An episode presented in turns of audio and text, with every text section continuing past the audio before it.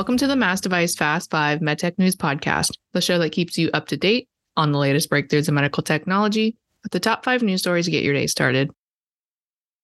I'm your host, Danielle Kirsh, and today I'm joined by my co host, Sean Whooley. We have a few personnel changes in the news today. So, Sean, what are we going to talk about today?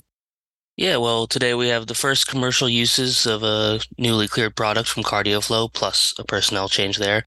A new executive at Cognito Therapeutics as well. FDA clearance for an insomnia treatment from Neurovalens. An FDA warning on over the counter eye drops, and a report that shared some more damning details on the ongoing Philips Respironics recall. What's the first thing that we need to know for today? First things that CardioFlow announced the first commercial Freedom Flow uses and appointed a new COO. Freedom Flow just received FDA clearance a few weeks ago. And what is Freedom Flow? Well, it's a device designed to treat peripheral artery disease. It was designed with a modern mechanism of action to clear plaque blockages in the arteries of the legs. The design uses the physics of angular momentum to create a spiral geometry and puts five diamond coated spheres in simultaneous contact with the vessel wall, while also helping to ease the drive shaft through tight blockages with the diamond coated tip. Interesting. So, who is taking on this role of COO and what is some of their career history? Well, the company actually promoted from within to fill the role. It was Scott Kraus, who most recently served as the VP of Sales and Marketing for CardioFlow, where he was responsible for overseeing all commercial functions at the company. Before he joined CardioFlow, he actually worked for a number of significant companies that all got acquired by some of MedTech's biggest names. So he worked for Abiomed, acquired by Johnson & Johnson as a zone general manager. He also had stints at Cardiovascular Systems, acquired by Abbott, Intact Vascular, acquired by Philips, and Intersect ENT, acquired by Medtronic. So he's been around at a bunch of promising companies and certainly has experience in medtech. And we have another personnel change next. Neuromod tech developer Cognito Therapeutics has a new chief commercial officer. A seasoned medtech veteran takes over the commercial operations at the company. Who is the new executive and what is their career history? So, Christian Howell is the new CCO. He has 20 years of experience across leadership positions, including a nearly 15 year stint at Medtronic, where he led the company's value based healthcare partnerships organization and held profit and loss responsibility for Medtronic's integrated health solutions program. So, what kind of optimism is Howell bringing to the company? Well, Howell said he's looking forward to working with the team to build upon its commercial strategy with the ultimate goal of making a meaningful difference in the lives of patients with neurodegenerative diseases. What are executives saying about his appointment? Well, CEO Brent Vaughan called Howell an accomplished leader with a strong track record, lauding his expertise in building commercial teams and driving commercial launches in the medical device industry saying his invaluable expertise and relationships will play a vital role in commercialization of our lead product in Alzheimer's and other neurodegenerative disorders. What's the next thing that we should know for today? The FDA cleared a non invasive insomnia treating device from Neurovalens. It's a really interesting bit of tech coming out of uh, Northern Ireland from a promising startup that was actually involved in MedTech Innovators Accelerator program last year. What is this device? It's the Modius device, and it's designed to deliver non invasive electrical stimulation to key areas of the brain and nervous system, eliminating the need for surgically implanted electrodes in the treatment of insomnia. So, you, you briefly mentioned this. How does it work? So, it delivers a small, safe electrical pulse to the head for a period of 30 minutes before bed. During this period, users can perform other activities like watching TV or reading, and yeah, clearance allows people to sell Modius directly to people suffering from chronic insomnia in the US with a prescription. Interesting. And I know insomnia is part of the long COVID symptom. So this is an interesting development. What do executives think about the future of this device? So, Neurovalens CEO Dr. Jason McKeown said most other products on the market measure symptoms of insomnia, but Modius is actually a non invasive device that treats the underlying issue to improve the lives of patients. He said the company believes its low risk, non invasive therapeutic intervention offered by this technology will be truly transformative for a range of serious medical conditions.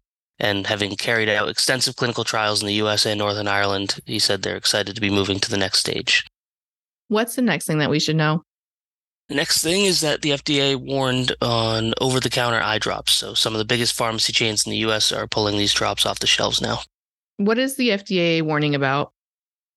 Well, the FDA instructed consumers not to purchase and to immediately stop using 26 different eye drop products. Using those eye drops could lead to the risk of infections that could result in partial vision loss or blindness. The recommendation came after agency investigators found insanitary conditions in a manufacturing facility and collected positive bacterial tests from environmental sampling of critical drug production areas in the facility. So the FDA recommended that users properly discard those products as well.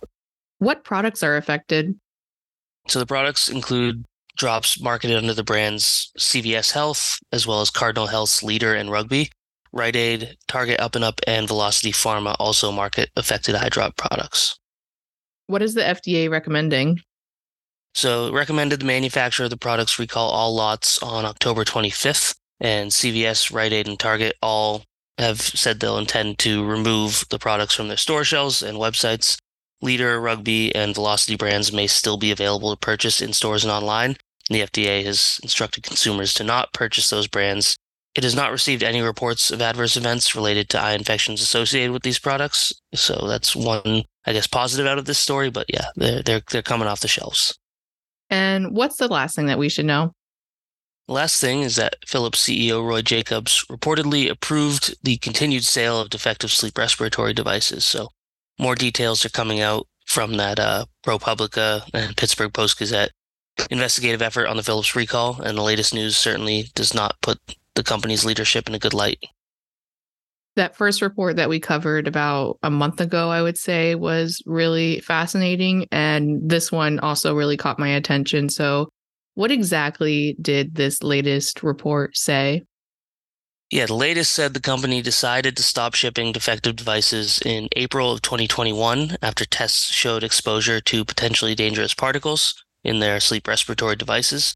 Philips alerted the FDA to the potential issue and considered a recall, according to the report, but the company instructed distributors to keep selling the devices. And the report says that directive came from Roy Jakobs, who is now the Philips CEO. He wasn't at the time. He was running the connected care business at Philips but he replaced Frans van Houten in the midst of all this recall trouble. So yeah, it's uh, not long after he took the top job, he was the one who issued an apology for the recall on behalf of the company. But it's definitely not not a good story, uh, reflecting on him anyway. So obviously there has been some legal troubles with this. There's been an ongoing class action lawsuit. The Department of Justice has been looking into the company. What did lawyers have to say about this report?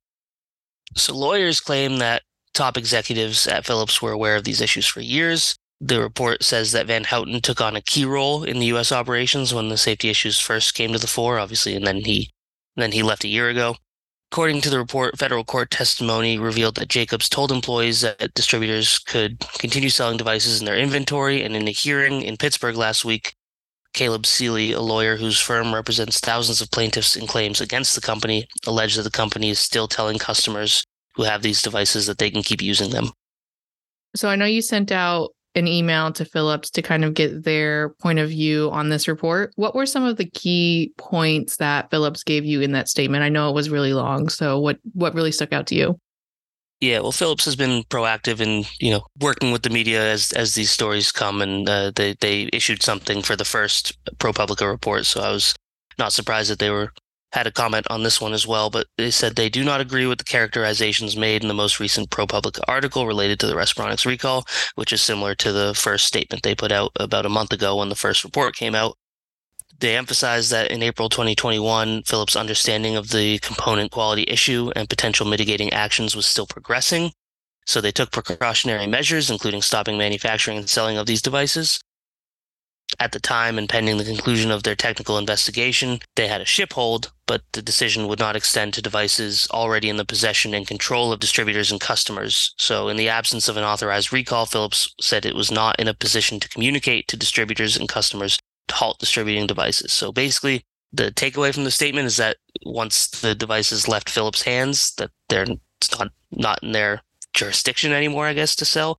Although obviously the report says that they told distributors they could.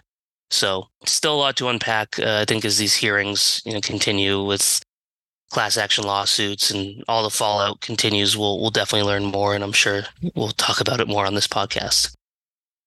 Definitely. And that marks the fifth story. So that's all the news that we had for today. So thank you, Sean, for coming on, bringing us this insight and all the news.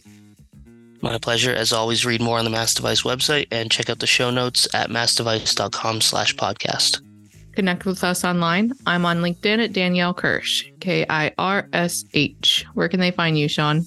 You can find me on LinkedIn, Sean, S E A N, Whooley, W H O O L E Y. Subscribe to the Mass Device Fast Five wherever you listen to podcasts and share this episode. Join us tomorrow for your daily MedTech News Roundup. Thank you for listening.